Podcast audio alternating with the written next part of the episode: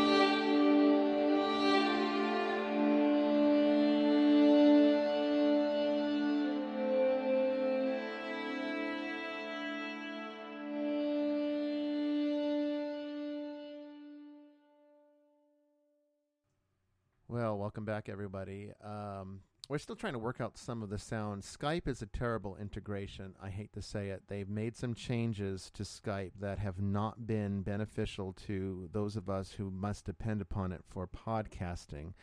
Unfortunately, Joy Keeling and I live in two completely different parts of the country, and um, I need her to connect into Skype in order for there to be uh, a show at all. But that integration messes up the sound recording system. And so, what sounds right and what looks right on my instrumentation apparently doesn't sound right. So uh, Sister Kateri, who is sort of the, you know, one of my office staff who listens to the show in real time to give me uh, live updates as to how the sound is going or if there's any issues coming through, uh, she said here that uh, my the music was still overpowering my voice a little bit. That's something that's kind of new. It was not a problem until just recently.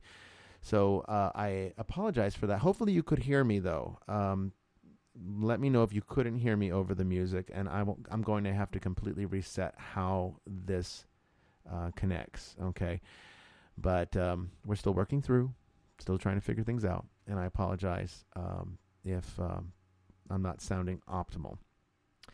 Anyway, um, yeah, some of you are mentioning in the chat room about the commercials. Yeah, that we've started uh, uh, allowing Spreaker to have some commercials.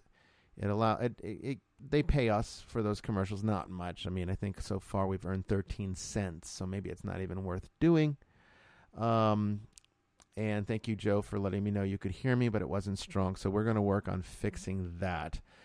Um, just bear with me as we figure out um, again, it's the it's the Skype integration because when uh, Skype is disconnected, that problem does not happen. It's something to do with how Skype is is balancing out the the sound volume, and we'll we'll work on it. Okay, but anyway, uh, let's go ahead and get started here uh, on this new edition of Vestiges of Christianity. I want to welcome you, Joy, back to the show. How are you doing? Hello. I'm doing? doing much better. Feeling better from last week, I hope. Feeling better, yes. All right, that's good to hear because I, you know, I was, we were all worried about you, um, and uh, it's never a good thing or fun thing to be sick. But I, you're sounding much better, so uh, I'm glad that we can uh, have you for this particular uh, show because we're going to be talking about a topic I think today that is essential. Is yes. essential to this ministry. And those of us who work in this ministry, which are not, I mean, far and few between, let's face it. Um, not a lot of people out there doing the work that I do. And, you know, those that are, are mostly within the conventional sector. And there's rules of engagement for them that don't even apply to us, but uh, are going to make it even harder for those of you who need help, need the help of an exorcist to get the help that you require. The Order of Exorcists was established to sort of soften that restriction a bit. The problem is there are numerous issues that come up as a result of not following the conventional system. So we'll talk a little bit about how the Roman Catholic Church does it and how we are different. But we'll also talk about how some of those differences create problems for us in the independent sacramental movement who do work this ministry.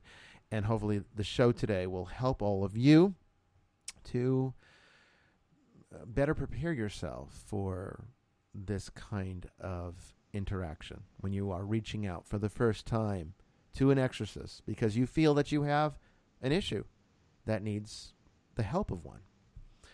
Um, and we'll also be you know, on the second half of the show.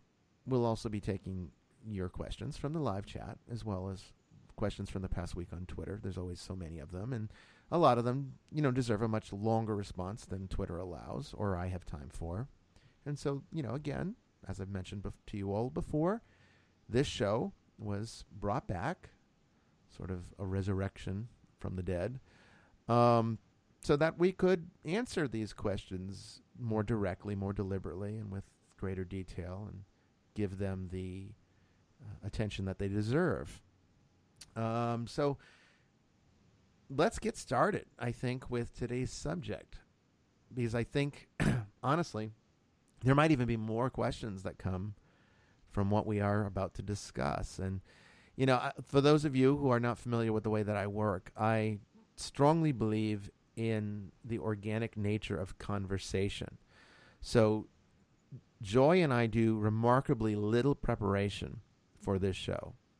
Um, even when I give sermons at church, I absolutely refuse, unless there is something very specific that I need to address, and I almost never do this, but only uh, maybe maybe once or twice in my entire career have I done this.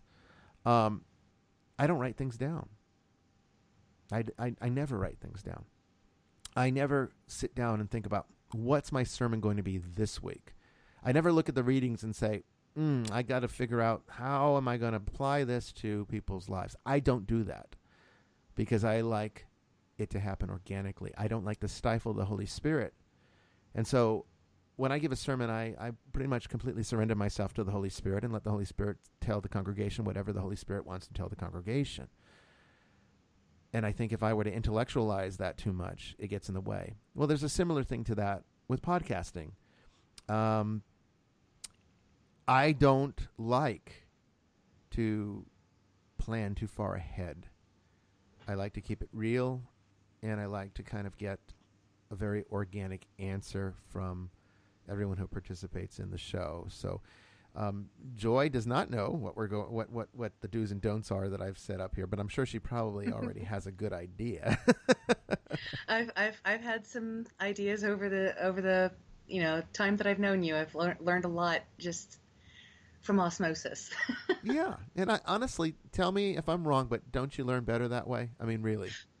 Pretty much, because you're assimilating the information yourself instead of just having it handed to you. Uh, yeah, exactly, and I think that you know makes a world of difference in in how we process information and utilize it in a way that it's retained for future benefit. But let's start off here. So, what we're going to do is I've developed a list of 10, I'm sorry, 7. It might grow to 10 by the end of the show, who knows. But I, I I've developed a list of 7 do's and 7 don'ts of making your first contact to an exorcist. Okay?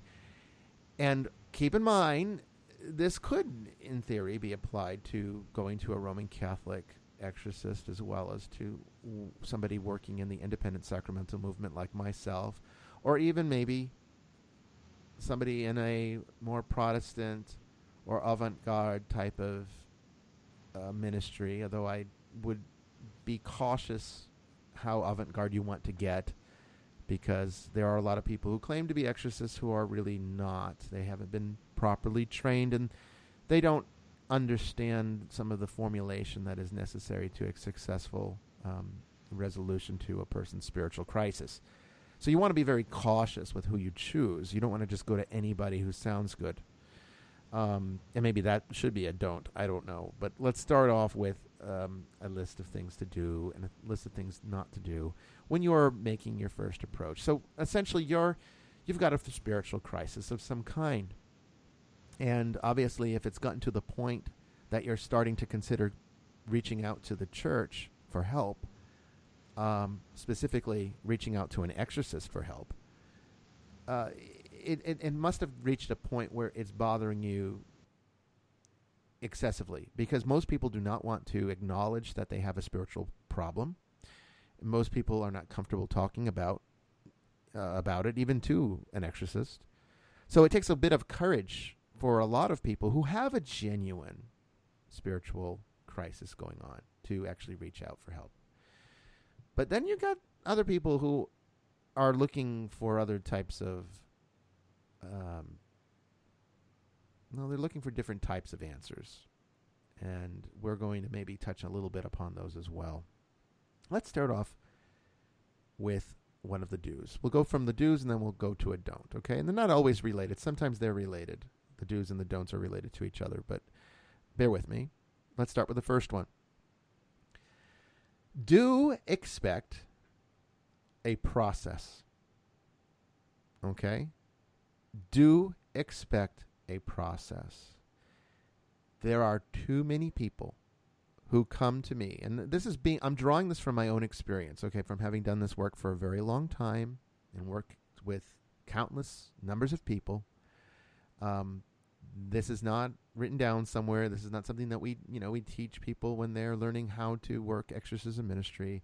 This is just my own personal ministry and the things that I've experienced and the things that I would like to see corrected as much as it is possible to correct. And the first thing here is expect a process. Most people expect that you are going to go in to see the exorcist and he's going to say some prayer over you, lay hands on you, do something, and you are now cured magically, as if by a miracle. Okay. Now, while that can happen, it usually does not happen. And people become very despondent when they don't see an immediate result or feel any different after coming for the first stage of their resolution process. And that, notice how I said process, because that's what it is. It is not something that can be handled in a very expeditious way. Okay. Typically, if you are at the point of spiritual crisis, it's because you have been neglecting your spirituality for so long that you don't even realize how it's been a growing process in and of itself to reach the point where you needed help. It starts out with a process and it has to be resolved with the process. Now, you can be ambushed by the demonic and instantly have a problem. That that does happen. We have seen instantaneous uh, demonic attachments when a person unexpectedly comes in contact with such an entity. That does happen. But most of the time, even then, it's a process of not having been properly prepared spiritually for encountering such a thing, which is part of our Christian obligation. And that's what I like about vestiges of, of Christianity over vestiges after dark. The one advantage that I think this this show has over the other one is that we can talk in Christian terms here more freely, um, and that is important. Okay, particularly as it applies to this ministry, because a lot of people out there are not Christian who listen to me or follow me or learn from me, and that's fine. And I certainly do accommodate those various worldviews, and I try to explain things in ways that their worldviews would accept. But here on this show, I'm going to just give you the the hardcore realities of the Christian religion. And I chose to be a, a, a Christian. I chose to be a Catholic. Okay? Because I tried numerous other systems and I found things here that do not exist anywhere else. And when it comes to the removal of a demon, um, there are almost no equivalents out there. The Catholics really do do it the best. Okay. So expect a process. Expect that you are now, when you go in to see the to, the the exorcist, initially it's going to be most likely just an interview, asking you what's going on, and then there's an extensive assessment process, and then there's going to be, if there is the determination that there is really something going on, a healing process, a treatment plan, if you will, almost like going to a doctor. Okay. And you're going to be expected to follow that treatment plan to the letter. And all of that's going to lead to the eventual release of whatever the initial problem is. If it's a demonic attachment, then this is what you have to do to remove the demonic attachment It very rarely goes away overnight, although it has happened. We have seen it. Um, it's just not common. It's not usual, and you don't expect it. I think one of the reasons that this happens is the, the unfortunate consequence of the charismatic movement and Pentecostalism. This idea that, you know, the the gifts and powers of the Holy Spirit are just as abundant today as they were in apostolic times. And now, you know, you lay hands on people and the Holy Spirit rushes in and fixes everything. Yeah, no, it's not like that. It can be like that. I'm not going to say I, I would never try to stifle the promptings of the Holy Spirit, but I have to give you the pragmatic view on what an average person can expect from an average encounter. And most of the time, that's not the way the Holy Spirit works. The Holy Spirit tends to work through this same process that I'm describing now. So that's the first do. Is there anything, Joy, that you think that we should add about that, or should we move on to the don't? I, I'm pretty good with that do. Okay. All right. Interrupt me at any time if there's something that uh, you you want to add or feel that would be helpful. Uh, I'm just going to keep plugging along here. Oh, sure. All right. Awesome. Awesome. So the the the the don't. Okay.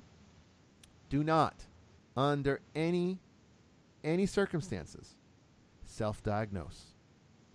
Do not write into your intake form, "I am possessed and I need an exorcism."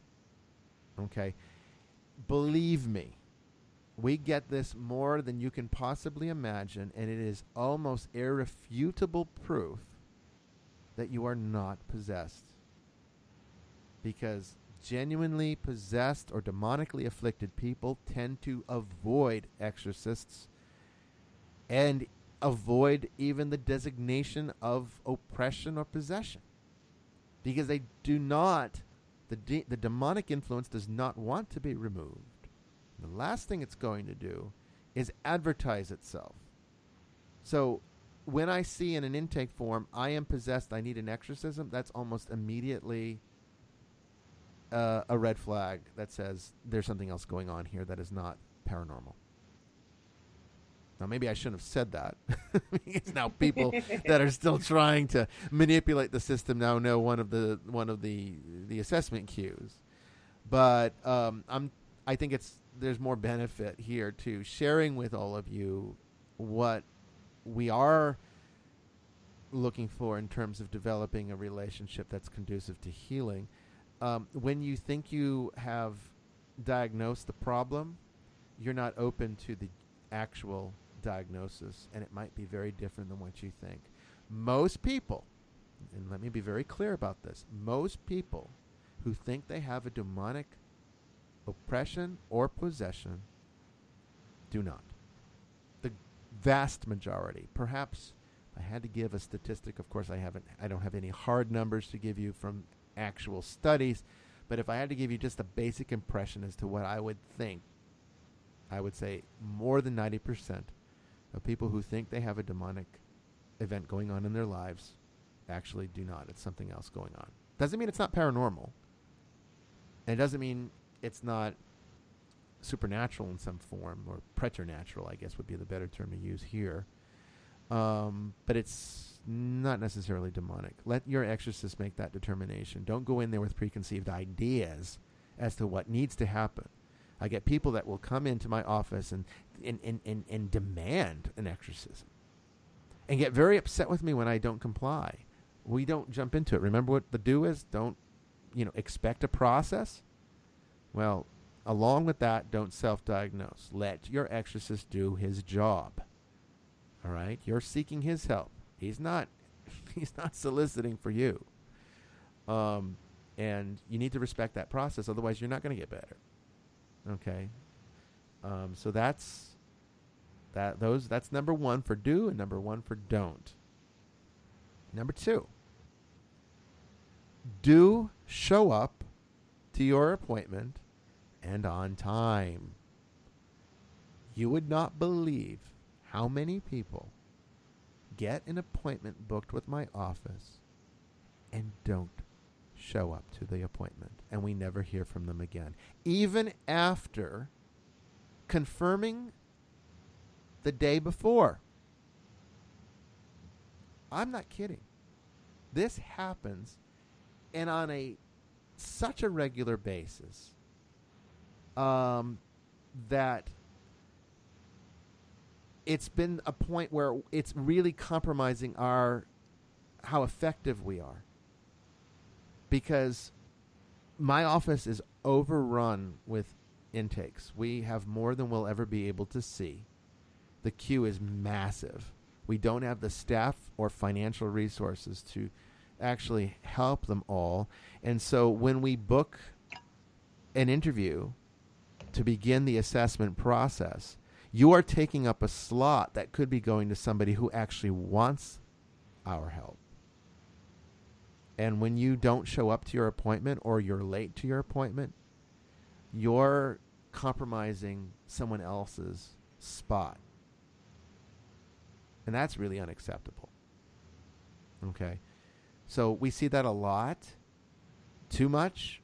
And, you know, we've even th- talked about throwing ideas around like maybe our clients need to have some skin in the game. So we've been, we've, we've even talked about maybe requiring a $100 retainer to cut scene. And then if you show up, then you get your retainer back. We've thought about all sorts of things to try to avoid this. We are not at the point now where we've changed anything in that respect, but we are at a point where we are now going to be opening dialogue with the church administration about changing our policies and procedures.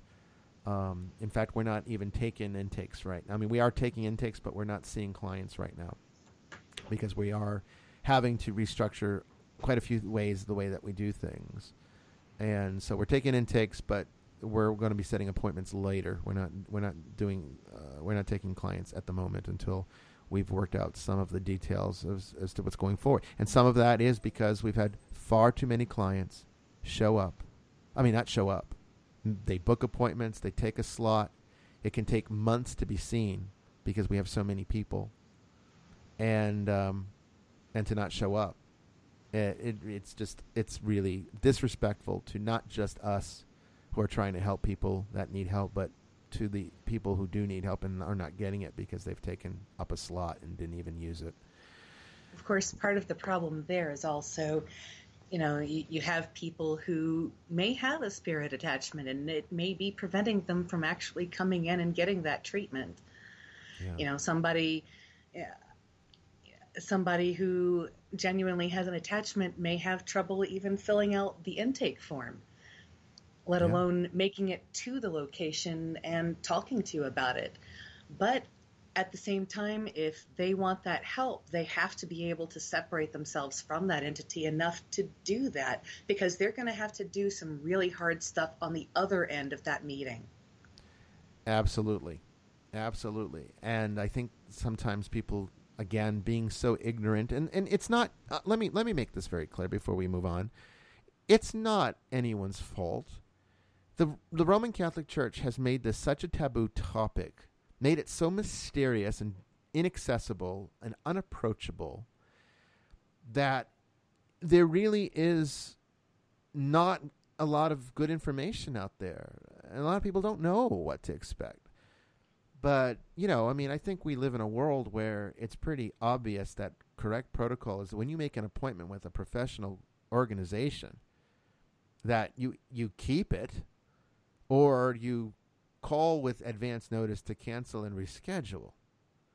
Um, but to make the appointment, confirm the appointment, not show up to the appointment, that's unacceptable. And honestly, I will tell you, our our procedure for this, our policy, is that if that happens, you're out. We will never take your case. We close your case, and we will not see. I mean, barring something like some unforeseeable car accident or something where you didn't have an opportunity you know, we of course would would would excuse something like that. But yeah. I mean, if it's just you know no call no show type of thing, no, you're done. We don't we don't take your case after that because we just have too many other ones who do want help, and we'd rather focus on those. Yeah, you know, it's uh, you know, demons are rude. So yeah. And yeah, if and, and, and if you can't separate yourself from the demon enough to show up or at least reach out, then really how much help can you provide when they're not willing to put in that effort to, to put that wedge between themselves and the attachment? Well, correct. And it comes up to actually being part of the number two don't. And we touched on this with the last one, but it's worth mentioning here again. And the number two don't is don't expect magical instant solutions. So it's related to this idea of a demon being in control of a person's mind that would maybe lead to, you know, not showing up or something like that to, you know, the exorcist. um, it's it's related to that in a sense that sometimes people have a very childish almost very immature at least understanding of the spiritual dynamic at work. And that that that goes on both sides of the fence whether they genuinely have a problem or they don't genuinely have a problem. But one thing that we see more than any other type of uh, of of indication is that people do often expect that again you're going to come in the exorcist comes in with his magic wand says a few incantations and the problem just instantaneously goes away. Um, again getting back to number one do expect a process do not expect an instant solution if you get one if god is merciful and it breaks i mean we've had those i'm not going to say it doesn't happen it has happened um, then just thank God. Get down on your hands and knees and, and just thank God for that grace. But understand that most of the time, that's not the case. And the more severe the attachment, uh, the longer the process. So don't expect magical instant solutions. Your exorcist is not a sorcerer, he's a facilitator. Okay? An expert facilitator. He teaches you how to overcome the crisis. He helps. Yeah. But it's, yeah, like, like if you if you were in a uh, a terrible car accident and damage was done to your spine and they're they're not sure if you're going to walk again and you end up in a coma for a while and you you know you're just out of commission for months and then you come around eh, you're just going to get up and, and run a marathon or do you need physical therapy I think you need a lot of physical therapy. It's a process. It's it, you're not going to get up and run that marathon after being in an accident like that. And it's the same thing with having a, a spiritual wound like this because that it's the same type of thing. You still have to build yourself back up from that. You still have to work on that and build that back if it ever was there to begin with. Right. Yeah. I mean, uh, honestly, the well, I mean, the analogies between what we would do in like a medical situation versus how we handle things in, in, in spiritual crisis resolution are almost identical. It really does kind of follow the same formula. And, uh, you know, the parallels are there. So think about what you would do with your doctor, same kind of approach to your exorcist just you know the doctor heals your your physical problems and illnesses you know just like a psycho- a psychologist or psychiatrist would handle your mental and emotional crises and the exorcist is the doctor that heals your spiritual crisis. But again when i say heals it's just like medical doctors they're facilitators. You know if you have a heart attack they can help you with procedures that can reverse the damage done by a heart attack. There's surgical operations, there's medications they can put you on, but ultimately a change of lifestyle is the only thing that's going to really heal you to the point that you can get back to normal life. And be somewhat assured that it won't happen again. Um, at least not for a long time. You know, doctors are facilitators, exorcists are facilitators. And yes, Tara says in the chat room, that an exorcist is a spiritual doctor. 100% agree with that. All right, number three.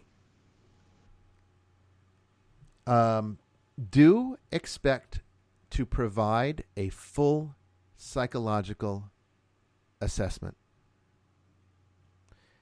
It's necessary, folks. A lot of people come to the exorcist first they're afraid of doctors. They're afraid of psycholo- psychiatrists. They don't want to go. They don't want to entertain the possibility that maybe it's all in their head. And of course, you know, if you're follow me in metaphysics, you know that anything that's in your head is probably the only real thing. But that's more of a topic for Vestiges After Dark. Right now, we need to take into consideration that when a person comes to us with the need of or what they believe is a, a spiritual crisis that is the result of a demonic or spirit attachment um, we need to rule out physical and psychological possibilities. We need to have some kind of psych eval to go on. We need to know what medications you're taking. We need to know what diagnosis you've received. And that's part of the assessment process as well. So do not be offended when, you know, before you even get your appointment, um, the office asks for either psychological papers or to bring them um, because sometimes we need them. Sometimes we don't, but a lot of times we do. And um, believe me, we're going to definitely need them before we would, were to start uh, with a full solemn rite of exorcism.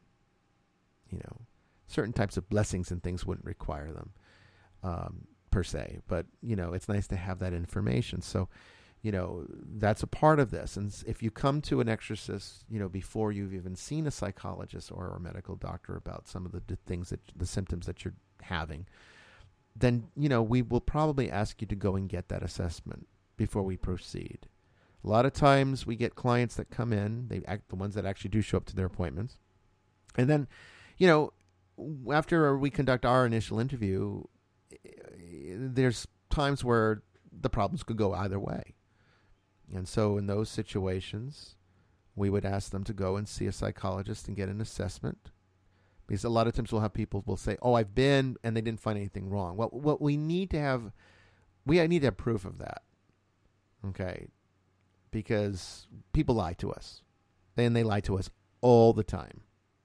And um, you know, this policy stands. So that's one of the do's. Make sure that it's best, even before you even go to a, an exorcist, it would be best to get a psychological first. They'll probably find something wrong with you. And that doesn't mean there isn't something spiritual wrong with you.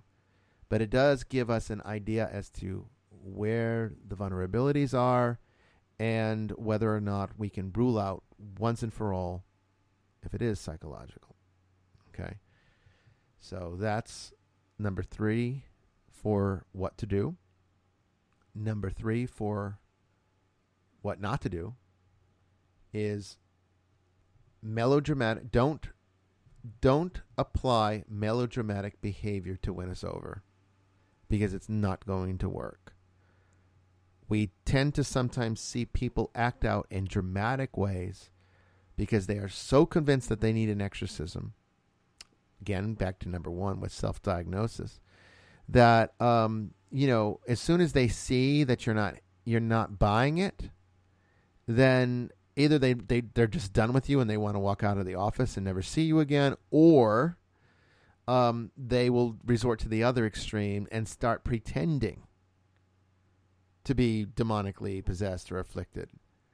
Either way, don't do it because it's not going to win you any points with the exorcist and in many cases it's going to even lower your credibility and you'll get less of what you want it is far better to always be honest and authentic during the interview process the exorcist believe me does not need to see any dramatic things he doesn't uh, if they if you have a genuine situation they will be able to detect it and they will know how to resolve it without you embellishing okay so not, that's one that's not terribly common, but we've seen it from time to time.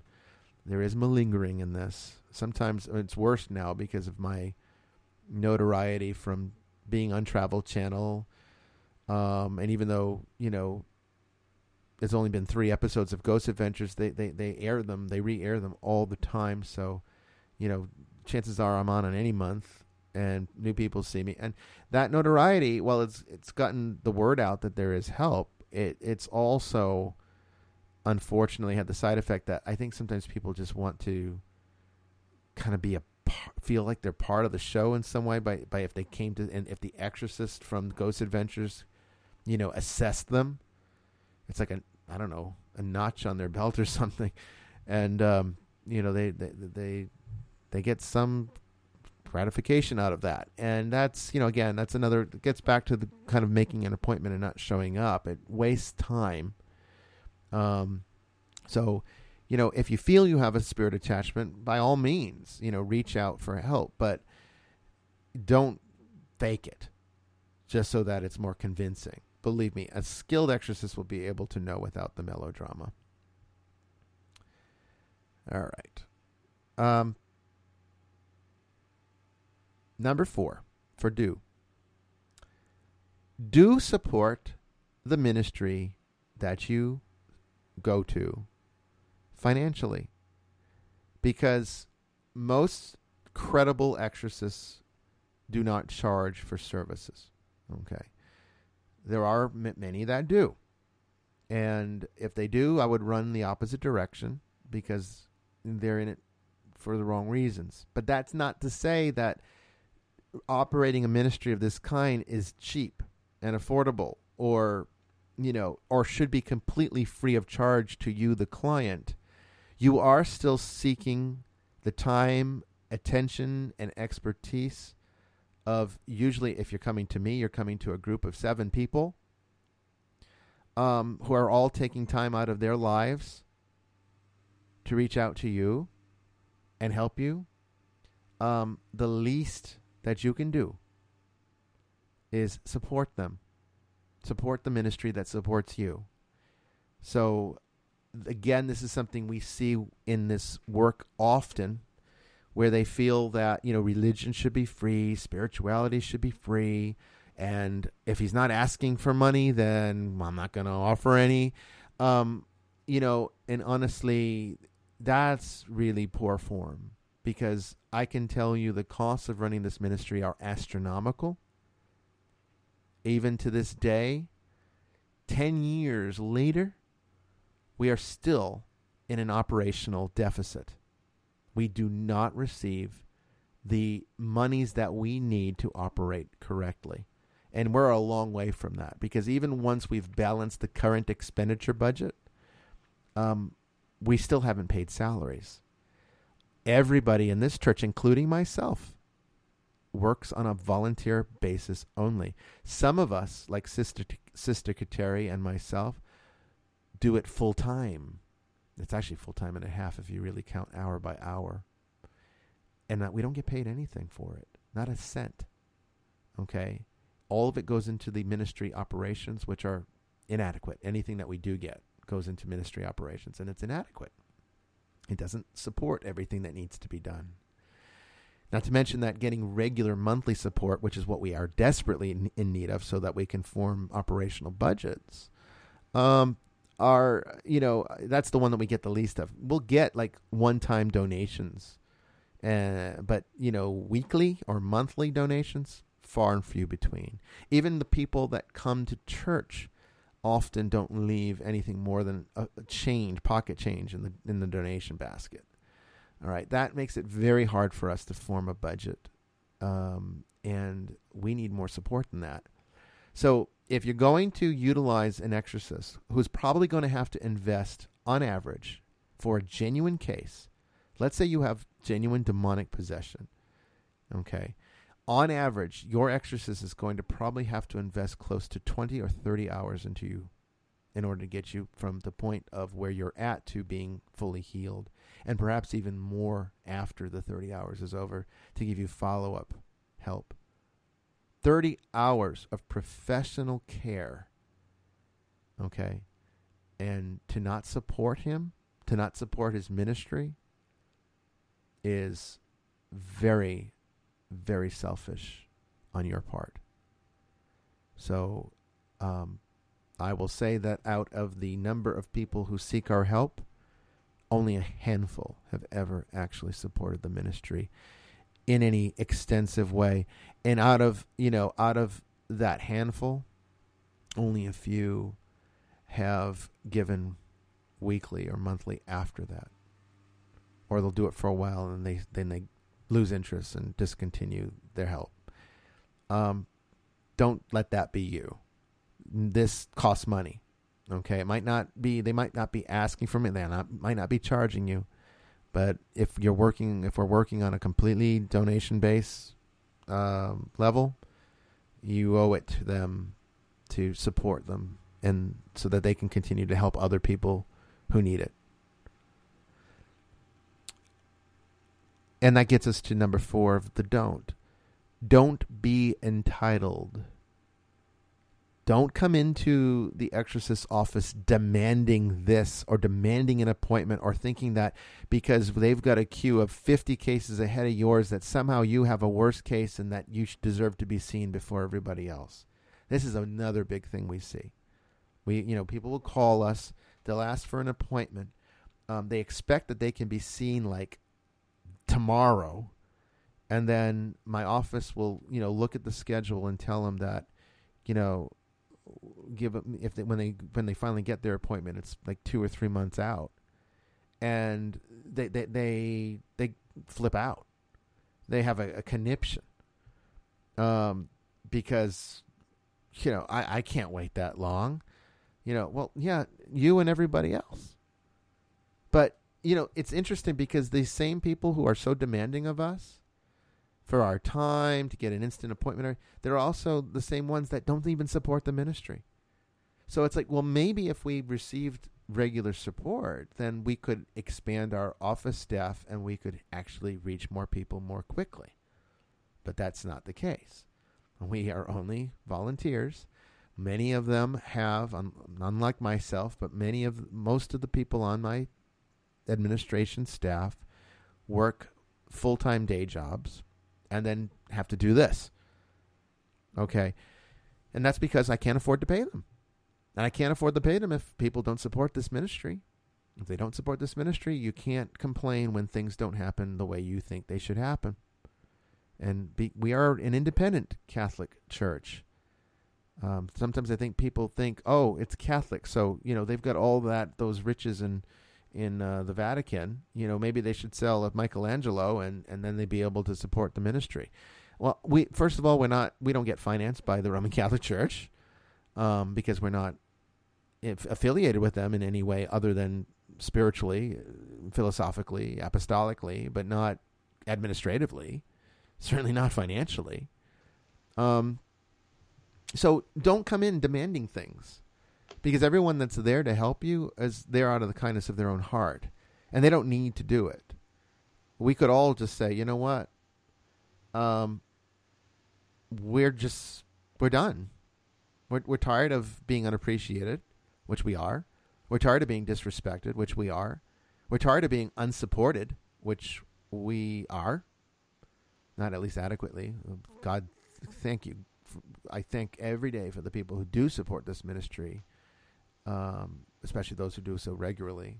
Uh, we could not continue to operate without you, but the majority don't. How many times have I asked on this podcast if you like this show, support it? We don't. We don't see. I've, I'm not. I've yet to see a donation come in that says, "Oh, for the podcast." Maybe some of the you know random ones are for that, and they just didn't tell us. And if that is the case, then thank you. But um, no, we, we don't we don't see the support that we need in order to do this ministry correctly. So don't be entitled when you do ask for help and we're not able to handle your case as efficiently or quickly as you'd like. The reason for that is because we don't have a full-time paid staff.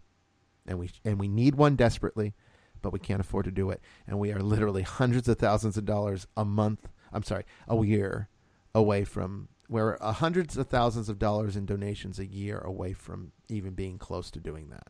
So we're a long way away. Long and that's way. and that's one of the things that I think not a lot of people even realize even if you're talking about one of the larger churches like say the episcopal church because you know i'm in i'm in seminary.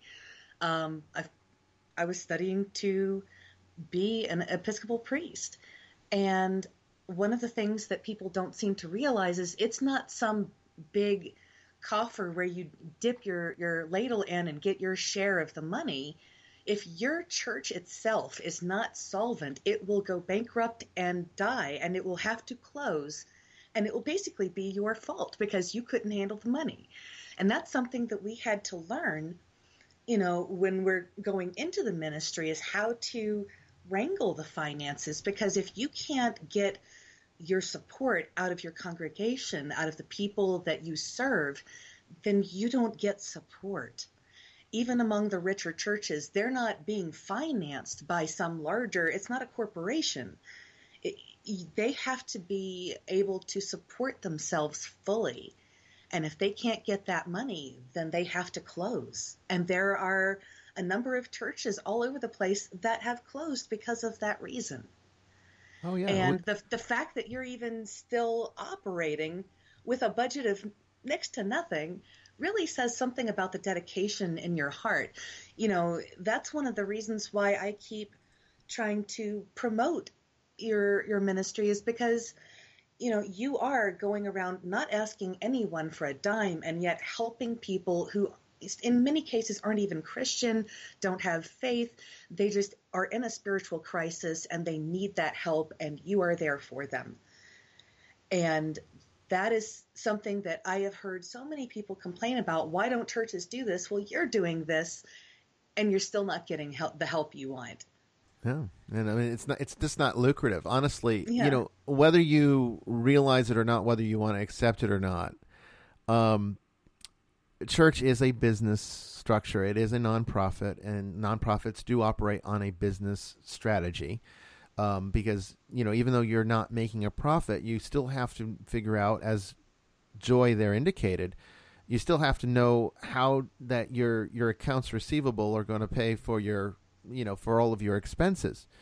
And if there's an imbalance there just like a for-profit business you know it will close and go bankrupt for the same exact reasons. For profit or non-profit doesn't mean that you know you're free it just means that how the allocation of resources is that in a non-profit all of the monies are are are there to go out towards the ministry they're not retained in any way for like profit sharing uh, in, in in in uh, to shareholders and, and and the owners of the organization. Um, and and so you know the fact of the matter is, um, we are not solvent.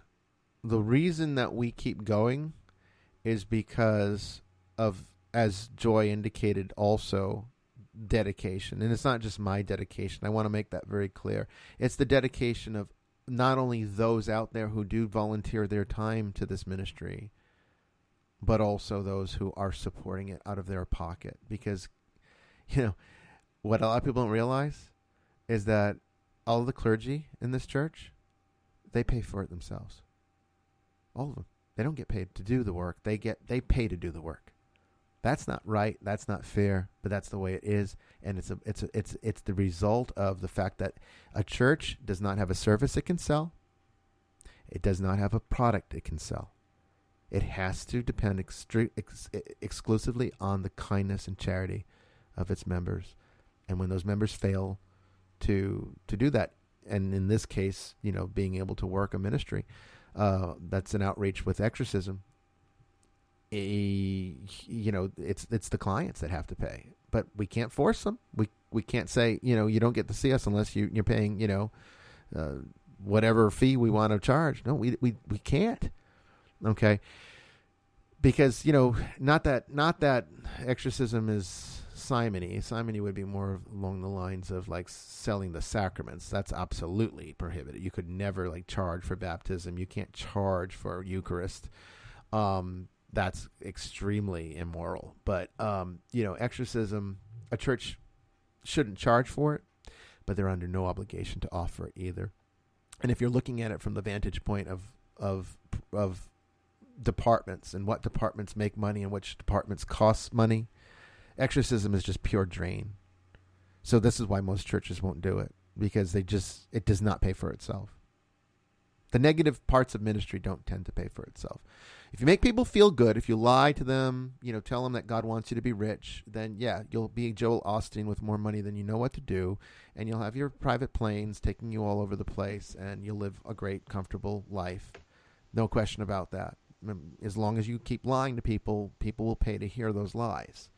But see, you don't have that luxury with exorcism ministry because it's just it's just all pure negativity and nobody wants to pay to be told that you know they have to actually now start to do some work, which gets which gets us out of of the next one. Brings us to um, number five. Um, do follow every instruction given to you in your treatment plan by your exor- exorcist, even if you don't agree with it. That's a very important do. You will depending upon what your situation is, be given a treatment plan by your exorcist, a course of action moving forward. And you are expected to follow that to the letter, whether you like it or not, whether you agree with it or not. It is what is necessary for your healing. If you do not follow it, you will not get better. And you cannot blame your exorcist when it fails. Because if you don't do what he tells you to do, then he can't help you. Remember what I said earlier? He is a facilitator. He's not a magician. Okay? He's not going to do the work for you. He will basically perform the spiritual CPR that's necessary to resuscitate you, get you going again. But now the aftercare is all on you. And if you're not willing to follow the treatment plan, yes, you're going to get sick again, or you're not going to ever get better. And I, I, I, I would say a handful of people, although it's I, that number is growing. We once, when we first started, uh, we had a perfect 100% success rate, and we still actually do amongst the people that actually listen to us. But in recent years, we've been seeing an increasing number of clients coming to us who are just not interested in the treatment plan. They just want to come, they want some kind of exorcism performed, and they want the problem to just go away overnight. And then when you start to give them work to do and tell them that there's responsibilities that they need to live up to now, then they start to take it out on you. Oh, he couldn't help me. Oh, he's useless. That exorcist doesn't even know what he's doing. He couldn't do anything. I'm going to go find someone else. And then they start looking into other alternatives. And let me tell you, the alternatives out there are scary. Okay, they're frightening. Um, that's what we see. So when you have, or when you're given your treatment plan, you got to follow it. If you're not going to follow whatever you are told to do, don't even bother going. You're wasting the exorcist's time. Because there are people that will do what the exorcist tells them and those are the people that really need, you know, deserve uh, the attention. Okay, not if you're not going to follow it. This is a big problem with us in particular, because we are not really servicing. Um, we service a very small number of Roman Catholics. Most of the people that come to us are from other types of denominations or traditions or don't practice anything at all, which is part of the problem, actually. Um, and, you know, there's only so much we can do. Roman Catholics tend to be the best clients, honestly. And the only reason they're coming to us is because their own Roman Catholic parishes have not taken them seriously, have not helped them. Calls have not have gone unanswered. This is a regular problem. We hear it all the time. It's unfortunate. Should not be happening. But thank God we are there to help those um, who need that help. And um, you know, but you still got to do your end of it. You got to you got to it's it's I like to look at it if you're looking at it from a ratio point of view. All right, I would say your healing is 25% dependent on the exorcist and 75% dependent upon you and your willingness to get better.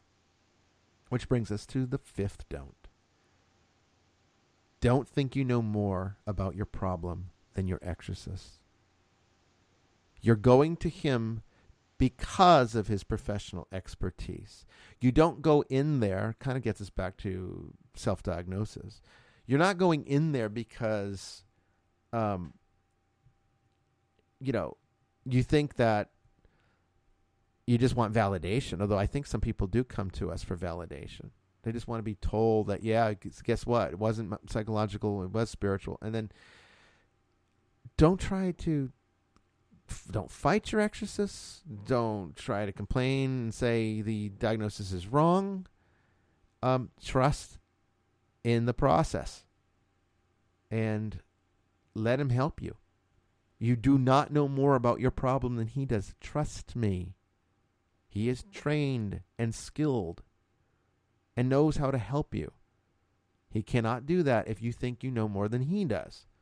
It's kind of like Twitter phenomenon. How many times do people ask me questions on Twitter and then somebody comes in and answers it and they answer it completely wrong? Completely wrong.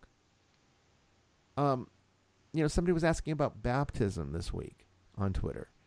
And they wanted to know if you're baptized as a baby, do you, you know, do you need to be baptized again as an adult they were wondering about the difference between being christened and being baptized, and if there is a difference. And like, no. And then somebody else came on and said, "Oh yes, absolutely. You need to be baptized as an adult when you accept Lord your Lord Jesus. Uh, you know, you you accept Jesus as your Lord and Savior." And that and was like an, that, that was a distinct Anabaptist uh, idea, which of course, uh, if you're not familiar with church history, the Anabaptists believed that it was perfectly okay to baptize someone again if yeah. they didn't you know they didn't know what they were doing the first time oh you were an infant well now you're an adult and you have to make this conscious decision so we're going to baptize you again well there's only one baptism for the forgiveness of sins that's part of the and Council that, of Nicaea. And that was established in Council of Nicaea, exactly. Yeah, yeah, the Nicene Creed, Nicene Creed. It's right there, right there in we, we, every Catholic and Orthodox recites that every um, Sunday. Uh, uh, correct me, but I, I, believe the Episcopal Church does as well. Do they not? Oh yes, yeah. yes. Yeah, so um, you know, the, it's part of the liturgy. Part of the liturgy. So it's right there, one baptism, because there was one death and one resurrection. There weren't multiple. Christ didn't have to come back and die several times. Christ didn't rise from the dead several times. It, it, it, was one sacrifice to end all sacrifices, which means our participation in that sacrifice is only requires one act of grace, and that is the act of baptism. So, you know, this person came on, and, you know, honestly, if it was an open forum where we were just talking religion, then yeah, okay, come on in, give your thoughts, give your opinions, but don't come to a Catholic exorcist page and then start answering questions for him with your own personal worldview that you know does not align with the ancient teaching of the church. You know, that irritates me, that irks me when I see that. Um, and that's what we see also in this ministry. People that come to me thinking they know more about their problems than I do and if you think you know more than me, then why are you why are you bothering me? Go go solve your own problem if you're if you're if you're so knowledgeable and skillful. You don't need me. I mean, why why waste my time? Just go handle it. Why are you contacting me at all if you're not interested in what I have to say about it? Because they're looking for validation. Okay, and so sometimes people people's egos are hurt when you don't validate what they think it is or what they want it to be. And um, and sometimes they don't like the treatment plan that comes with it, which we're going to actually get to here in a moment. Um, let's do one more and then we'll take a break. Um, number six. Do expect conventional medical and psychological assistance to be part of the healing process. Just because you have a spiritual crisis does not mean there are not physical, emotional, and psychological consequences to that. That's normal. Okay? Believe me, you're not going to go through the trauma of a demonic oppression or attachment or possession without emotional and psychological consequences. You just won't. There are going to be some. And sometimes your own emotional and psychological and medical vulnerabilities open you up to demonic attack. And then the best way to handle that is for each category to be dealt with according to the expertise of the category. So if in the course of a demonic event you are having medical problems, let's say you're, you're, you're suffering from severe migraines, okay, um, go see a neuro-ophthalmologist you know, go see a neurologist and follow his care. If he puts you on some kind of medication, Imitrex or something, take it. Don't discontinue your medication because now the exorcist has validated that you have a spiritual issue. Work with the entire treatment team, which might include your medical doctor, which might include your psychologist or psychiatrist, which might include your exorcist or the team that works with your exorcist in follow up. Okay? Um, don't discount the conventional just because the spiritual has been validated. We see that sometimes.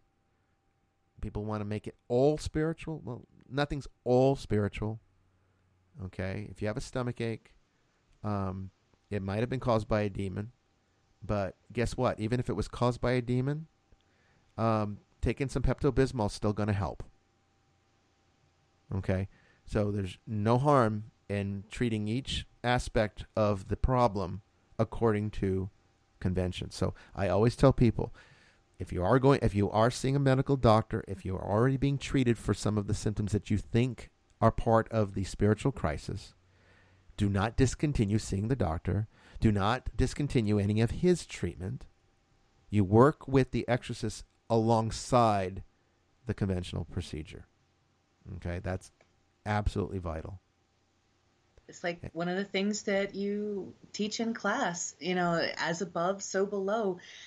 Whatever's happening in the spiritual world manifests physically. So it's some, you know, if you have a physical illness that, you know, is tied to this, you know, entity that has attached to you and, you know, you've got these other psychological issues, everyone knows now that psycho- psychological issues can result in physical issues as well. We have anxiety leading to stress, leading to high blood pressure.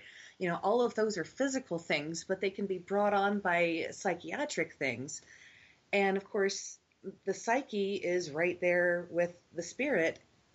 You know, it's all connected together. It, we tend to want to say it's either one or the other and keep those completely separated. But if we're going to heal the whole person, we have to heal the whole person, not just their spirit, not just their psyche, not just their body. And that's why, you know, when we talk about wanting to make that spiritual hospital, I mean, we would have to have not just spiritual caregivers on staff, but medical caregivers and psychological caregivers, because those are going to have to work all hand in hand to provide more healing for that person so they can recover. Oh yeah, I mean, there's what you say. There's so pertinent and so true. And yes, I mean, I'm not sure all of you are aware that one of our ultimate goals uh, in this ministry are to establish a spiritual hospital where people can come from all over the world to be healed from their various afflictions of a demonic or spiritual nature. Um, you know, and that's because of the first one, the first do, that it's a process. Okay. It's always a process. And I can't just go, like, I can't, you know, I can't just have somebody come visit me for a day and, and just perform a blessing or an exorcism and expect that now they can go home and it's all gonna go away. Um, you know, it would be great if we they could come and spend time and have a place to stay, a place that can take care for the, they, they can care for them through the process. And so that's where we were talking about, you know, someday having a spiritual um, uh, hospital set up to be able to assist people with that type of um, situation. But uh, you know, we're a long ways away from that, unfortunately, because of the financial aspects and the lack of support we get. So um, we're doing the best that we can, and that's all we can do. Anyway, this is Bishop Ryan Willett for Vestiges of Christianity. We'll be right back here in just a moment and uh, finish up the do's and don'ts and start taking your questions from the chat as well as Twitter. Stay tuned.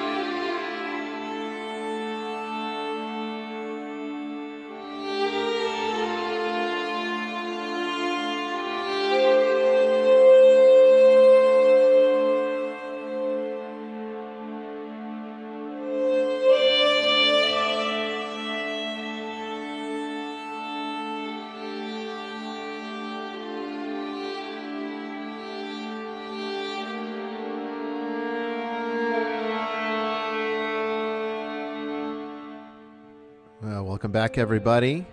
This is Bishop Brian Willett with co host Joy Keeling as we discuss the do's and don'ts of paranormal investigation.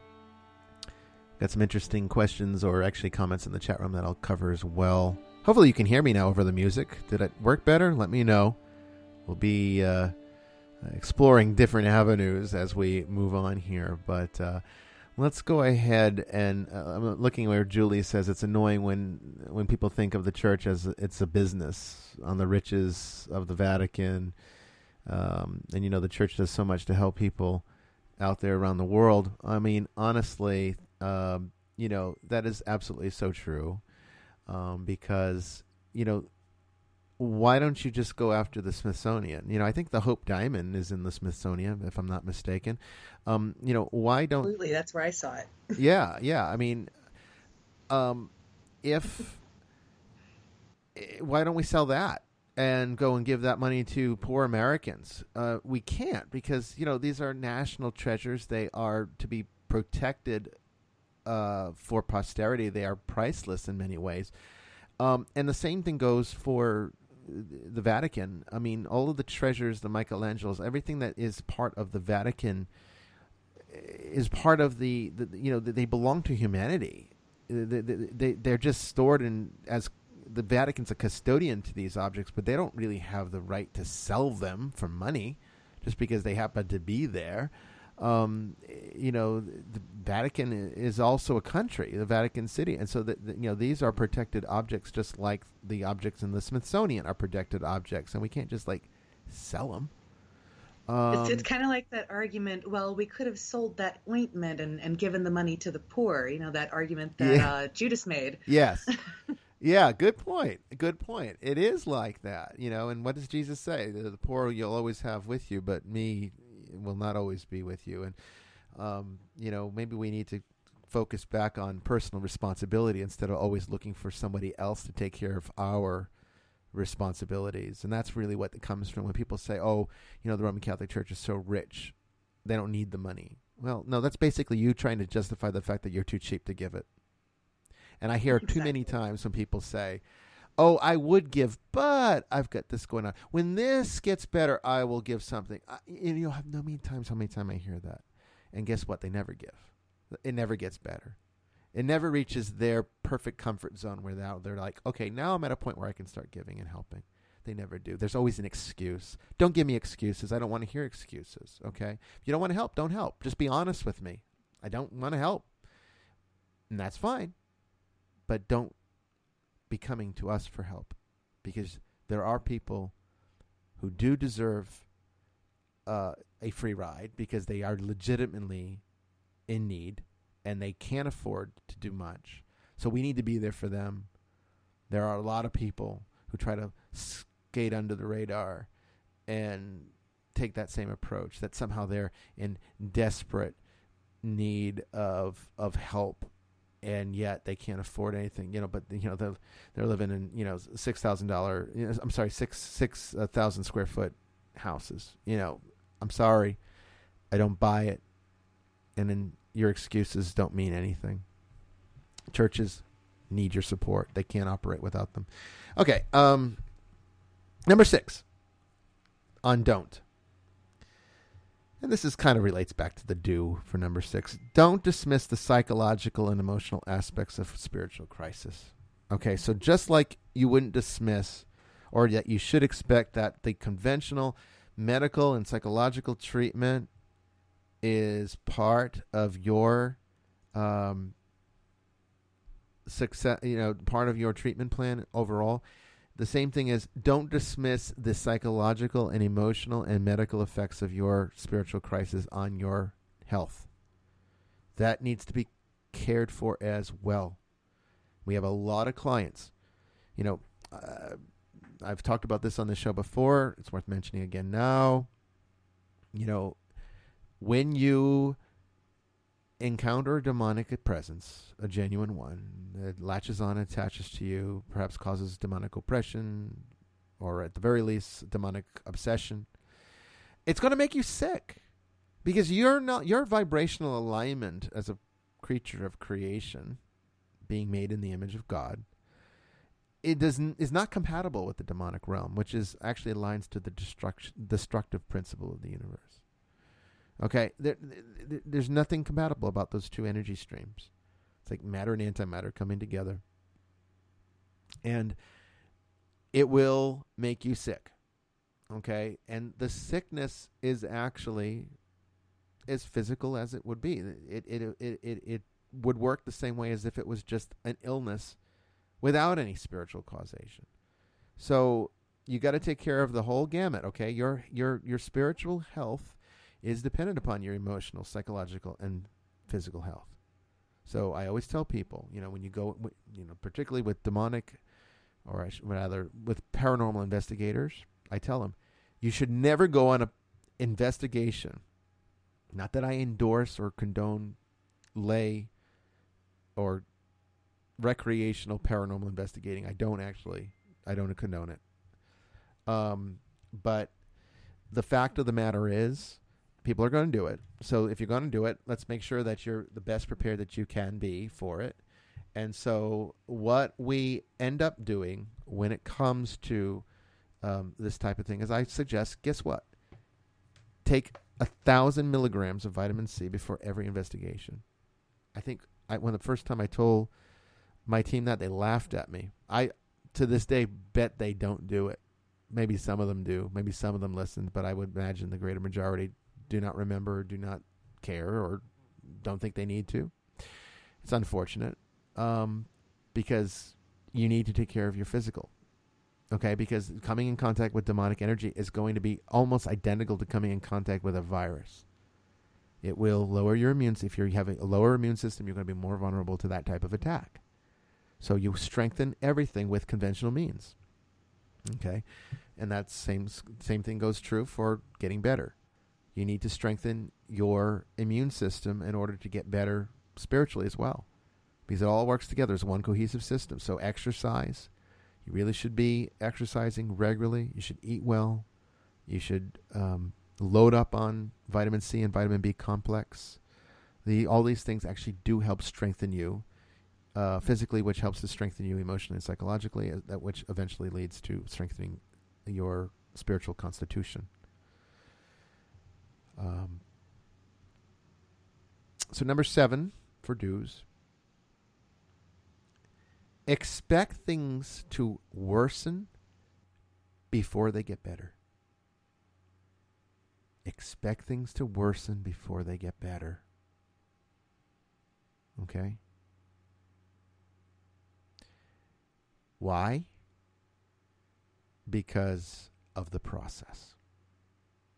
I have an, another big one. This is a big pet peeve of mine. Client comes, make, you know, they make they, they make their appointment. They actually show up. They're on time. We do the assessment. We give them a treatment plan. They're all willing to follow the treatment plan. Everything sounds good. And then you tell them, expect that, you know, usually within um, the next three days could be extremely heightened of activity, more than what you're used to, and you're going to think nothing worked, nothing helped, nothing, you know, and then you're going to get scared and and you're going to want us to rush out there to help you. But you have to expect that this is going to happen. And it can last for up to 2 weeks.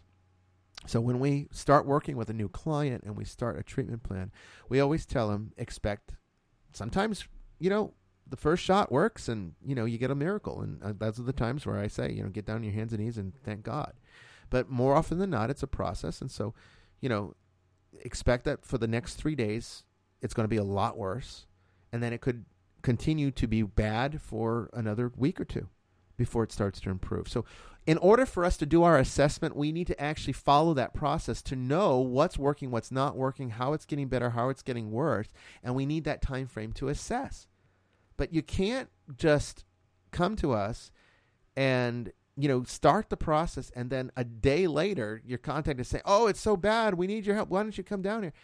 Because we're assessing and we need to know exactly what you're dealing with. And yes, when you agitate, it's like putting salt in a wound, okay? When you agitate a potential demonic or wrathful spirit, it's going to act out until it eventually just can't stand being in the presence of a blessed object or holy water or exorcised salt or an oil or whatever you know I've prescribed for your situation, eventually it'll break off and leave. Okay, but and then only the strong ones remain, the persistent ones, the ones that have a personal vendetta typically. And that's where you know we start to have to look at exorcism, but we we don't start with that. We, we, we start with just you know the the the the, the, the least severe methodology, the one that's the you know going to be the the easiest one to get through for everybody involved, and see if it works. But they always want like instant results. It gets back to the magical thinking. Okay, don't let that be you. Understand that things will get worse before they get better, almost always, and that's normal, and that's to be expected. And that doesn't mean that the exorcist didn't help, and it doesn't mean that the blessing didn't work. In fact, it means that it is working. Okay, it's just like uh, let's use another medical analogy. It's just like when you have cancer, you might feel completely fine, not even know you have cancer, and then you go to your doctor and they find that there's cancer, and then they, the treatment is going to let's say be chemotherapy. Well, guess what? Chemotherapy is going to make you feel like crap. That doesn't mean that you know the treatment's not working. It actually means that you're getting the necessary treatment for the type of problem that you have. Okay. And, and I have a question. Yeah. When you when you have a, a person who's encountering these problems, you know, for days and weeks after their initial interaction with you, doesn't that help you pinpoint what type of entity, what kind of approach you would need? Yes, absolutely true. Um, and we need that information. It's part of the assessment process. And um, yeah, if we were to just rush in and start doing exorcisms, well, let me tell you, there's there's there are entities out there that are bad news for human beings that actually respond more effectively to other types of solutions than exorcism. And we would not know what we're dealing with if we don't follow through with the whole plan of action to see how the entity or the alleged entity responds to the, various stages of, of the treatment plan. So, yes, it does help us pinpoint because, like, for example, if we have a person who is describing something that sounds like a demonic infestation, um, and yet, you know, we give them some tools to work with, they go home, they use them correctly, and then it gets really bad. But then, you know, after two weeks, it's gone then we know that we did with the least minimal amount of of of intervention, we solved the problem. Um, but if it's continuing to go on after two weeks, or it's gotten worse after two weeks, um, then we know that we're dealing with something that's more serious than perhaps a wrathful spirit or, or just a classic haunting or something that would be much easier to resolve. Um, then we know we're dealing with something more malignant and that information gives us a great deal to work with. So, yeah, I never discount, um, you know, uh, you know the, the, stages of the process just because a client wants something to be, they want to be free of it more quickly. Well, you know what, being part of a church community and acting out your faith, particularly as a Christian, is going to do far more for you than having to resort to spiritual intervention on behalf of an exorcist. I can be completely honest. People ask me all the time, how how do you how do you break an attachment? How do you do you know uh, how how can I protect myself? This is a big question. We're actually going to do a show on it. But I'll give you guys who are listening to this episode a little bit of a foretaste. And honestly, I've said it on Twitter recently. I'm going to say it again. All right? Make sure that you're baptized. That's number one. Number two, receive Eucharist daily if possible, weekly if that's all you can get to because of, you know, you might live in a rural area or be far from the church, or maybe the church that you go to does not have um, daily Eucharist. There are some out there in the smaller towns that don't. Um, at least weekly, okay? Um, but you should be going to every Mass and uh, I mean every required mass. Uh, daily rosary. Pray the rosary every day. And go to reconciliation, the sacrament of reconciliation or confession, um, as um, often as you need it, but minimally two times a year. Okay? Do that, and you do it with confidence in your faith. You do it with cultivation in your relationship with Christ. You will never have a demonic attachment. Ever.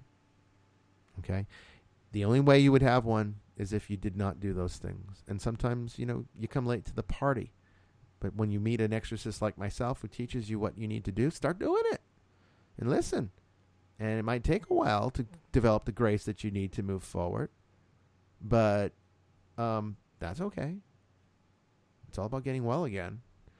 And um, and so, you know, understand that thing to take away from this is that just because things got worse doesn't mean it's not working. And sometimes that actually means it is working. Which brings us to the last don't. Don't think the exorcist can cure you without your participation.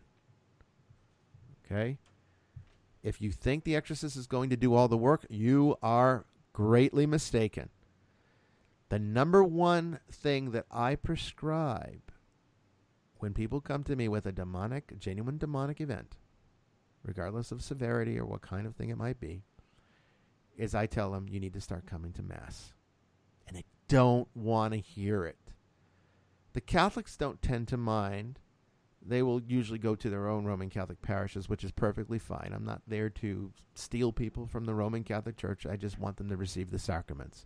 You can come to my church. We have a mission church, and we have, you know, uh, usually one or two masses a week, sometimes more during the holier times of year, but at least one or two a week and you can receive Eucharist with us, particularly if you're not really a big church person or you you know you. I understand parish politics, and not every parish is all that great. Um, so we try to you know have a very small type of operation for people like that to get well. Come, don't stop coming when things get better because that's absolutely the opposite. You're you're you're coming back to develop that relationship. That relationship has to be cultivated continuously for the rest of your life. You can't do that without the help of the church. Don't give me this spiritual but not religious bullshit. Okay, that is bullshit. Okay, I've said this before on Twitter. Spirituality is the power behind religion. It's what powers your religion, but you need your religion to actually harness that power and use it. It's kind of like putting gasoline into a car. Okay, your whole idea of using ch- uh, uh, the whole idea of church and spirituality is that between your fuel, which is your spirituality, and your car, which is your church, is to get you to heaven, which is the destination that you get into your car for. Don't tell me you have a big tank of fuel and that's all you need to get to your destination. No, it's not going to work unless you put the fuel into a car. I get this I get this all the time. I hear people refute me all the time. Don't bother. I will never accept your refutation of that. Believe me, I used to be one of those spiritual without religion type of people. It doesn't work.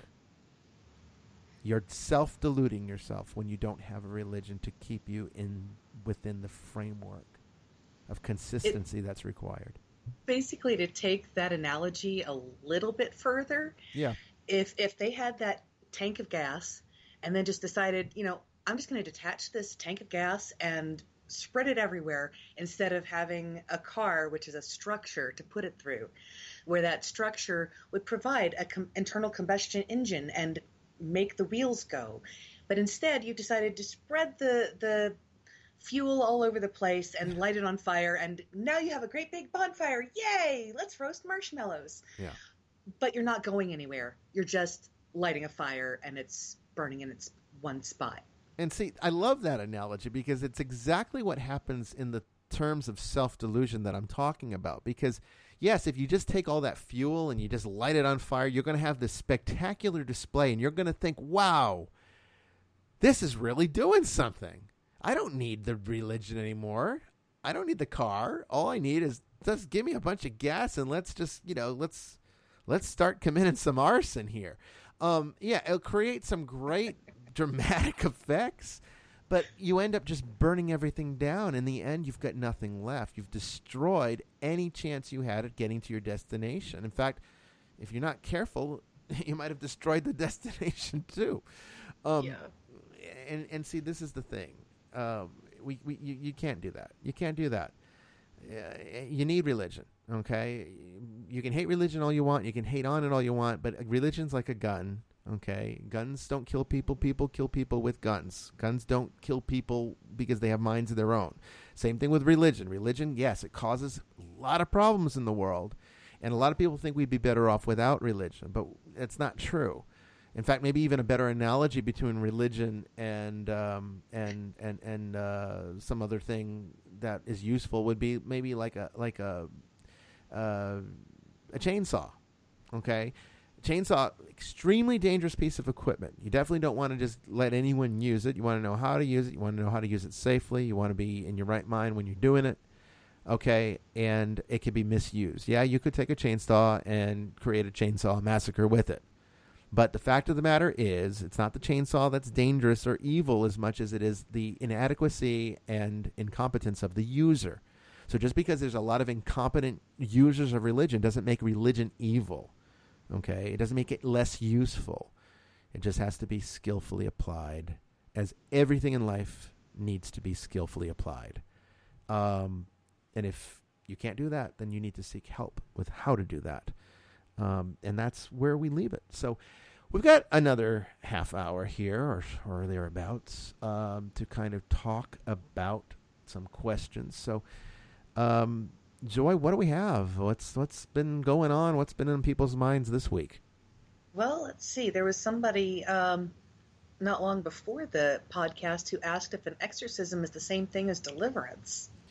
That's a good question. Um, the Protestant denominations will tend to use them interchangeably almost. In fact, they don't like the word exorcism as much because it sounds too Catholic, and they'll, they'll use deliverance, which gives it sort of almost like a more relaxed laity type of approach.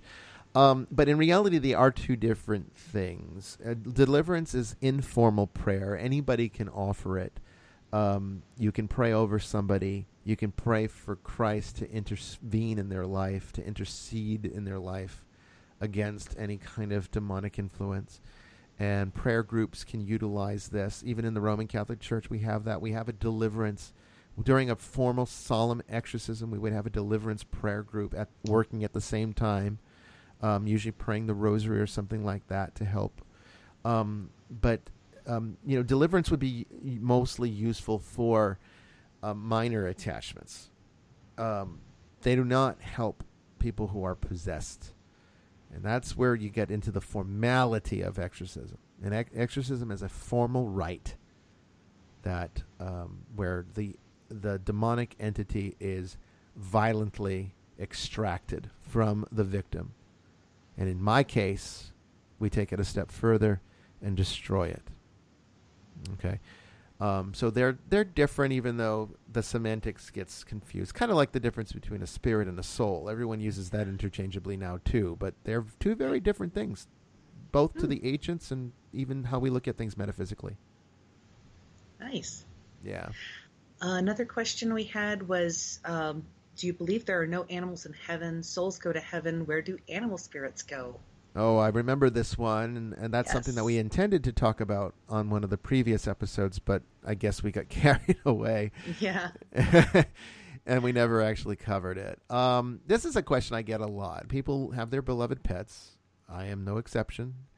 Um, I've got three cats here and um, you know you get attached to your pets. They become members of your family. And um, people cannot bear the thought that um, they would not be able to see them in the afterlife considering since our time with our pets is really relatively so short you know you get a big dog uh, you know you're lucky if you get 11 years with a big dog. Uh, cat might give you twice that time if you're lucky.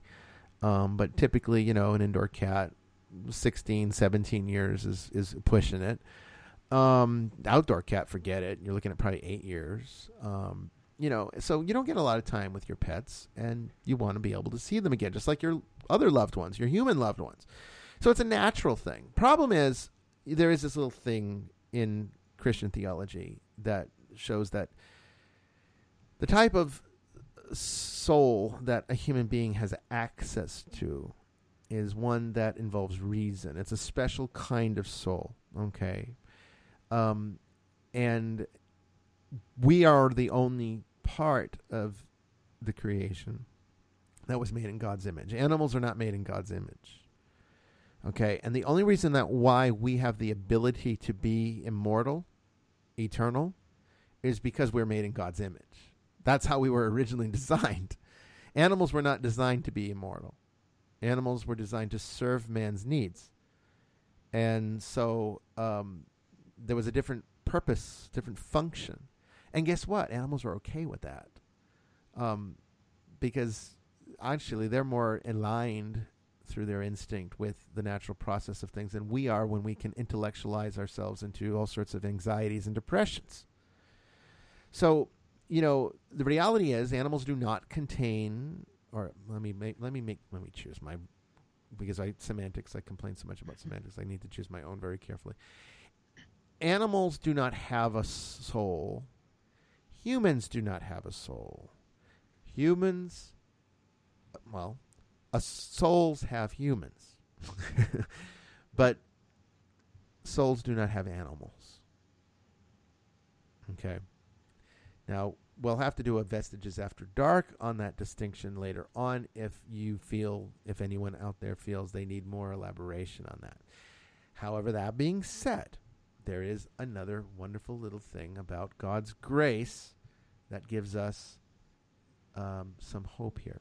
So, again, because human beings were made in God's image, which means that we were originally designed to be immortal, and thus we have the proclivity to be immortal as soon as soon as we can remove the consequence of original sin that has damaged that natural cosmic function.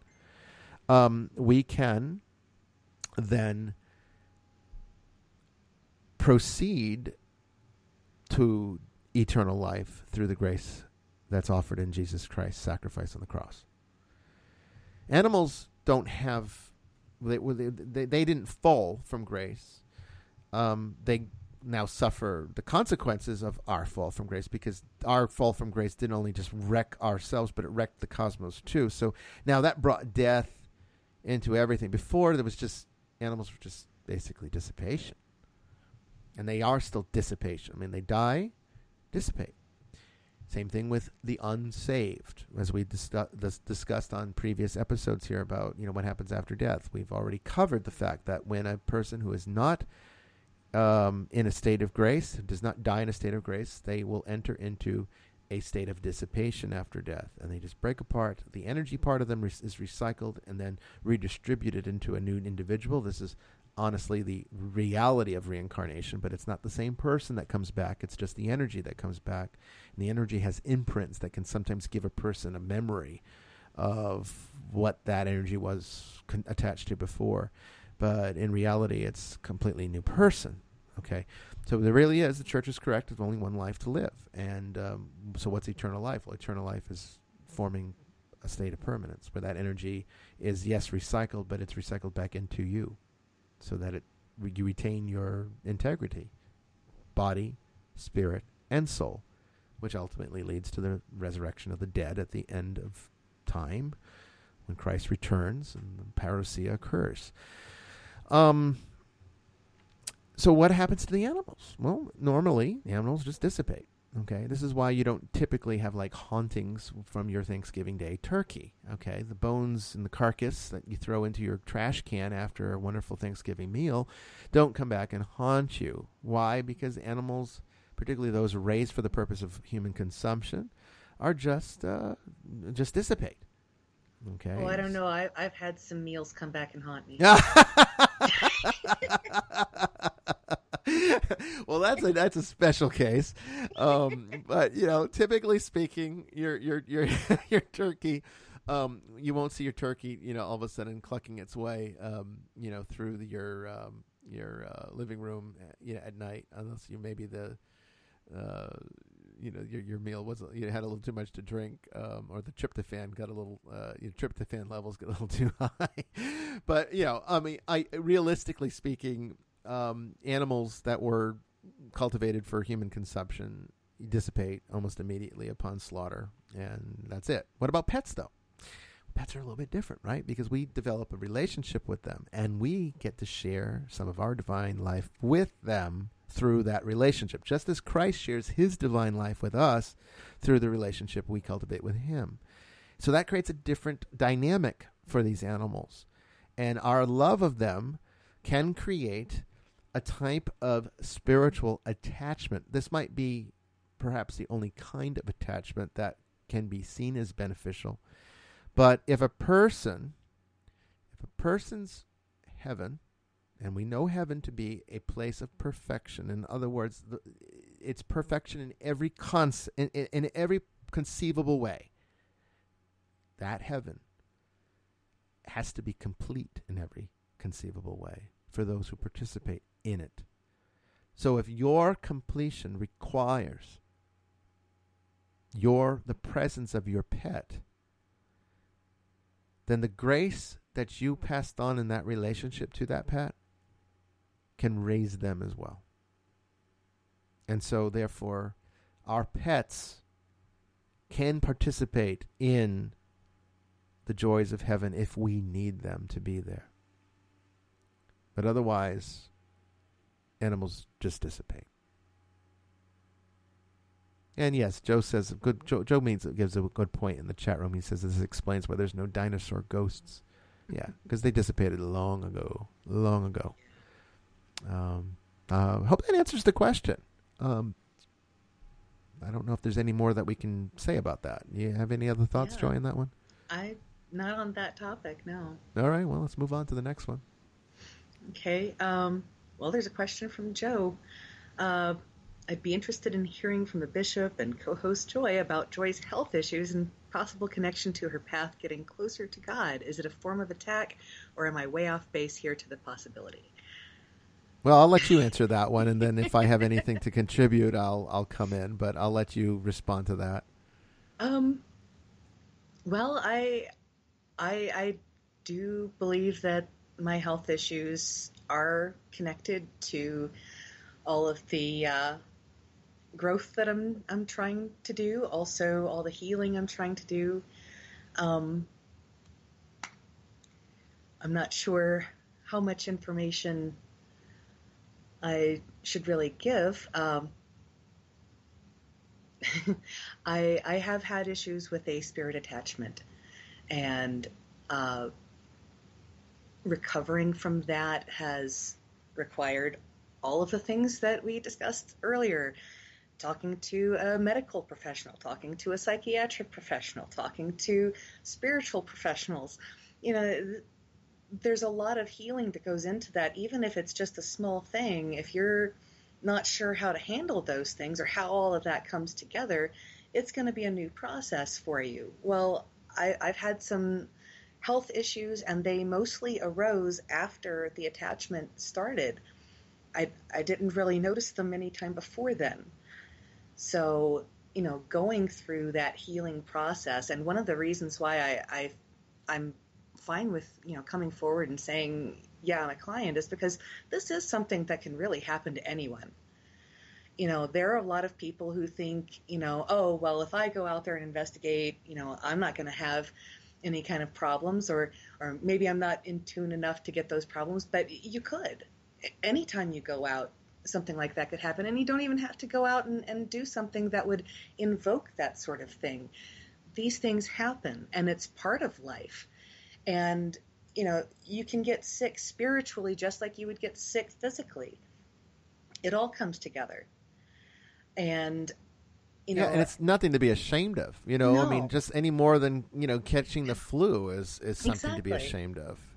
Exactly. And one of the things that I've been trying to do is, uh, basically recording whatever it is I'm experiencing so that at some point I can write all of this down because I want to help people who are going through spiritual attachments and and uh, having those you know attacks. And telling this was the kind of thought pattern that I was having. These are the kinds of things that would that I would experience. These were the kinds of sicknesses I would experience so that when other people encounter that, they can see that in themselves and either get the help they need or understand that this is all part of that process that they need to understand from you know the beginning of the dues understand this is a process and it takes you know a while and you have to you know take that instruction and make it part of you and integrate that healing aspect and keep that going because that is what makes you strong. So I am in the process of learning how to be strong. And that is 90%, if not more, of exorcism ministry is re-strengthening the person's natural. It's almost, again getting back to those medical analogies, which are always always just so pertinent, and so they parallel so well. They fit so nicely together. Is that it's like strengthening a person's immune system? You know, I mean, spiritual attack, demonic attack is like vulnerabilities that make you sick, and so the doctor once the disease has gotten under control, it's about teaching the person how not to get sick again and how to prevent this from occurring in the future.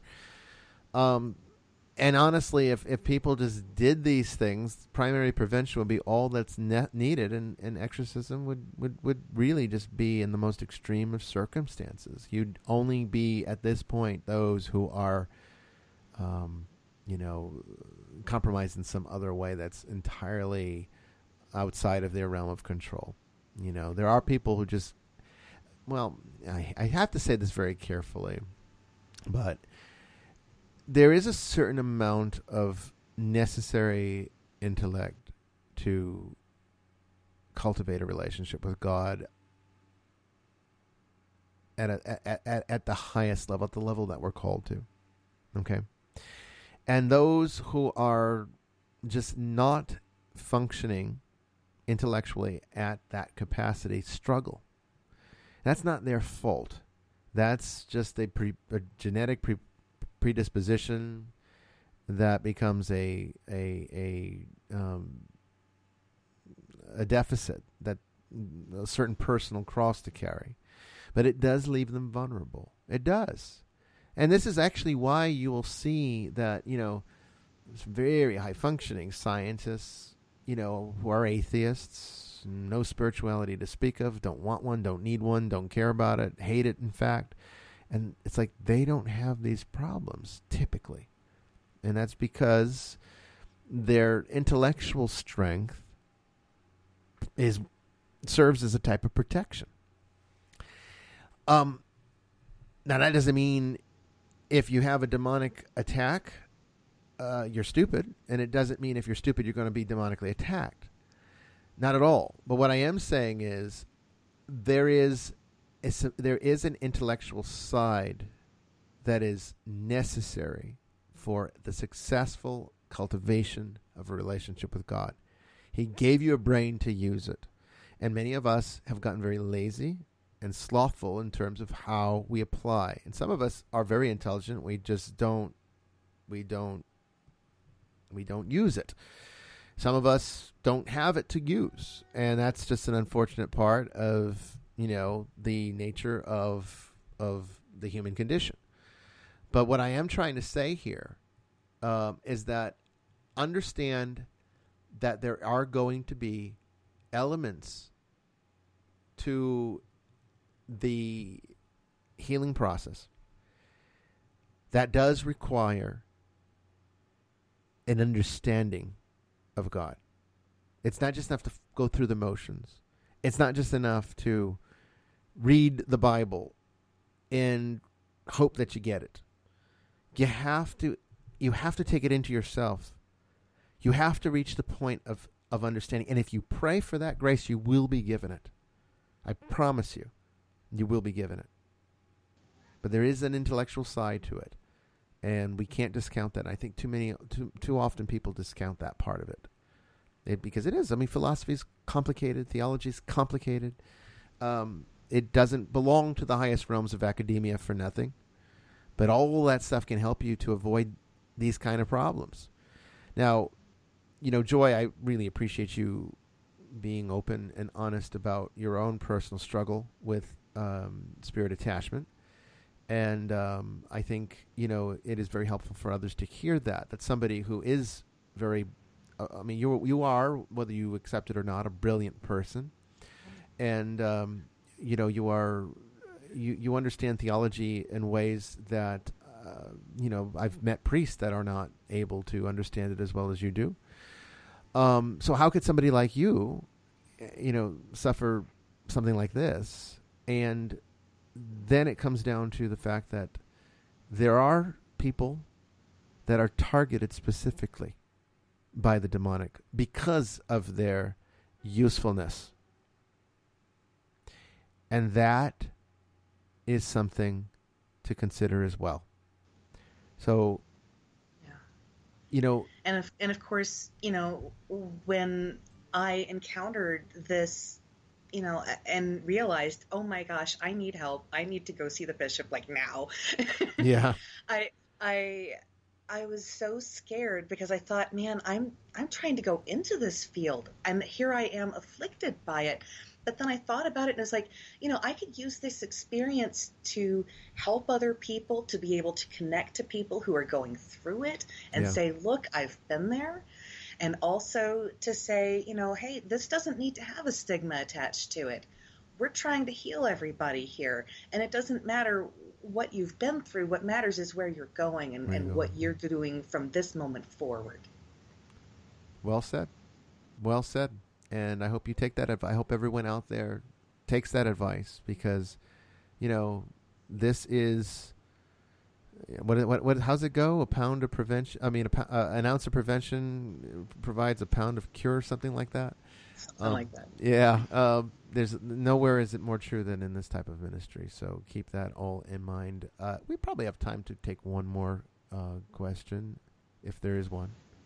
Well, I know Joe asked another question about uh, it was while back. Let's keep scrolling. Okay, just from watching the Ghost Adventures episodes or basically any other paranormal show, it appears to me that these people and families don't regularly practice their faith, pray, or have a daily relationship with God. So and, he, he's yeah. talking about the he's talking about the the people on the show, or just the people that need help from the show the I think it's the people that need help from the show, like okay. the the people you were called out to to to serve.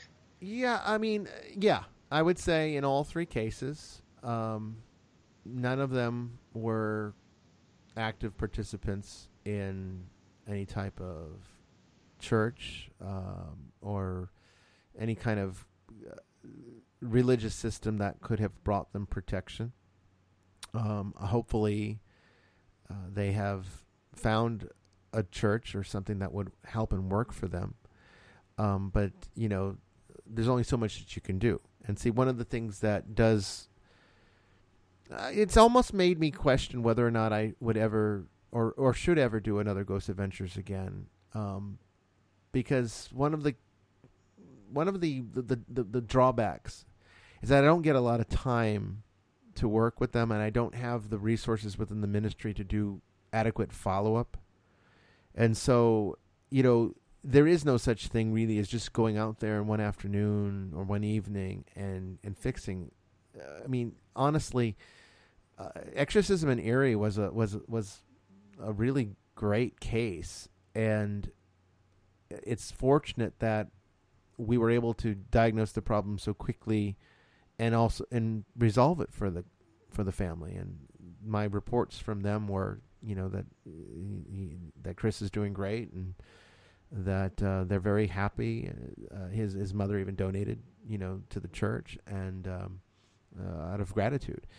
Um, and and so that does happen from time to time, you know, where you, you just you go out there and you can fix it fairly quickly if you can, you know, get a hold of it, and it just so happens that everything works out right. But um, Ogden possession and Sin-City exorcism were more complicated and required extensive follow up.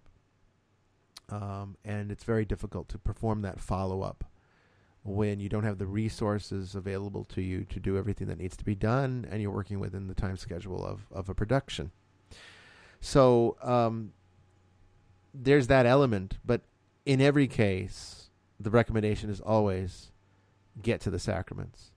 Get to the sacraments as quickly and as as you and even in Erie exorcism in Erie, you saw I, I provided um, unction and Eucharist for Chris, you know, and uh, he did remarkably well with that. It helped him, and uh, you know, we are called to a life of holiness, as um, what, like Kelly says right there. Actually, uh, is it is it possible that because we're called to holiness, those that are making gains in their relationship with God, that they could be more vulnerable because Satan wants to stop that? Yeah, I mean that that is that that is always a risk. Um, it's part of the the trials and temptations of being a human being um, in a fallen world to test our faith and to strengthen us through that trial. Um, but you know, honestly, it's it's important for everybody, and um, one of the challenges to this work is having to work with clients who don't want to be a part of a church. And honestly, if you don't want to be a part of a church, if you're not going to commit to some type of religious or take some kind of religious commitment, you probably should waste the exorcist time. I hate to say that, but it's true. Not that I don't want to help you, not that I don't want to see you. I do, but I want to see you well, and I know how you're healed, and only Christ can heal. The exorcist is a facilitator, but it's Christ who's the true exorcist. It's the Christ, it's Christ who's the true healer. And if you're not willing to develop a relationship to Him through His church, the way that He set it up, not the way you want it to be, the way He set it up, then guess what? You're not going to get better. And I need to spend my time on those who are willing to work on their own spiritual cultivation. But that brings us, unfortunately, to the end of this episode of Vestiges of Christianity. Joy, thank you so much for your contributions, for being here. I'm so glad you're feeling well. And uh, I, I'm so, I'm glad that I'm able to speak this time. I was actually Yeah. worried because my, my voice has been pretty hoarse. I, I wasn't sure how I was going to sound. Oh, I understand, but you know you, you're doing great, and uh, it's just nice to have you back. But um, you guys, we will be back um, on is it the 11th or the 10th of August? It's the 10th, the 10th of August at 9 p.m. Okay, that's mountain mountain time. Um, yeah, Mountain Time. Sorry. Yeah, so it'll be So it'll 11, be el- 11 9 p.m. p.m. uh, Eastern Daylight Time and 9 p.m. Mountain, um, which I guess is uh, 8 p.m. Pacific, right? Yes, that's why I tend to put uh, Pacific and Eastern in my tweets because the rest of us in the middle can figure out where we are from there. Gotcha, gotcha. So we will be back on a week from today, Friday, uh, for a brand new episode of Vestiges After Dark. We will see you all then. God bless you all. Take care, and uh, we'll see you on Friday.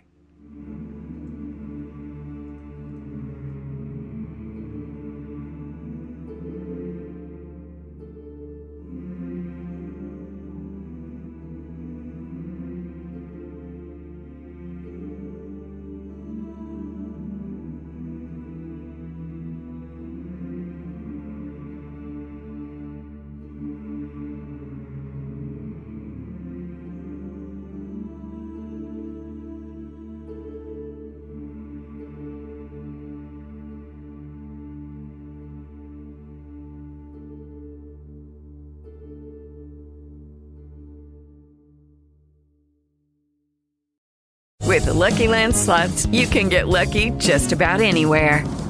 This is your captain speaking. Uh, we've got clear runway and the weather's fine, but we're just going to circle up here a while and uh, get lucky. No, no, nothing like that. It's just these cash prizes add up quick. So I suggest you sit back, keep your tray table upright, and start getting lucky. Play for free at LuckyLandSlots.com. Are you feeling lucky? No purchase necessary. Void where prohibited by law. 18 plus terms and conditions apply. See website for details.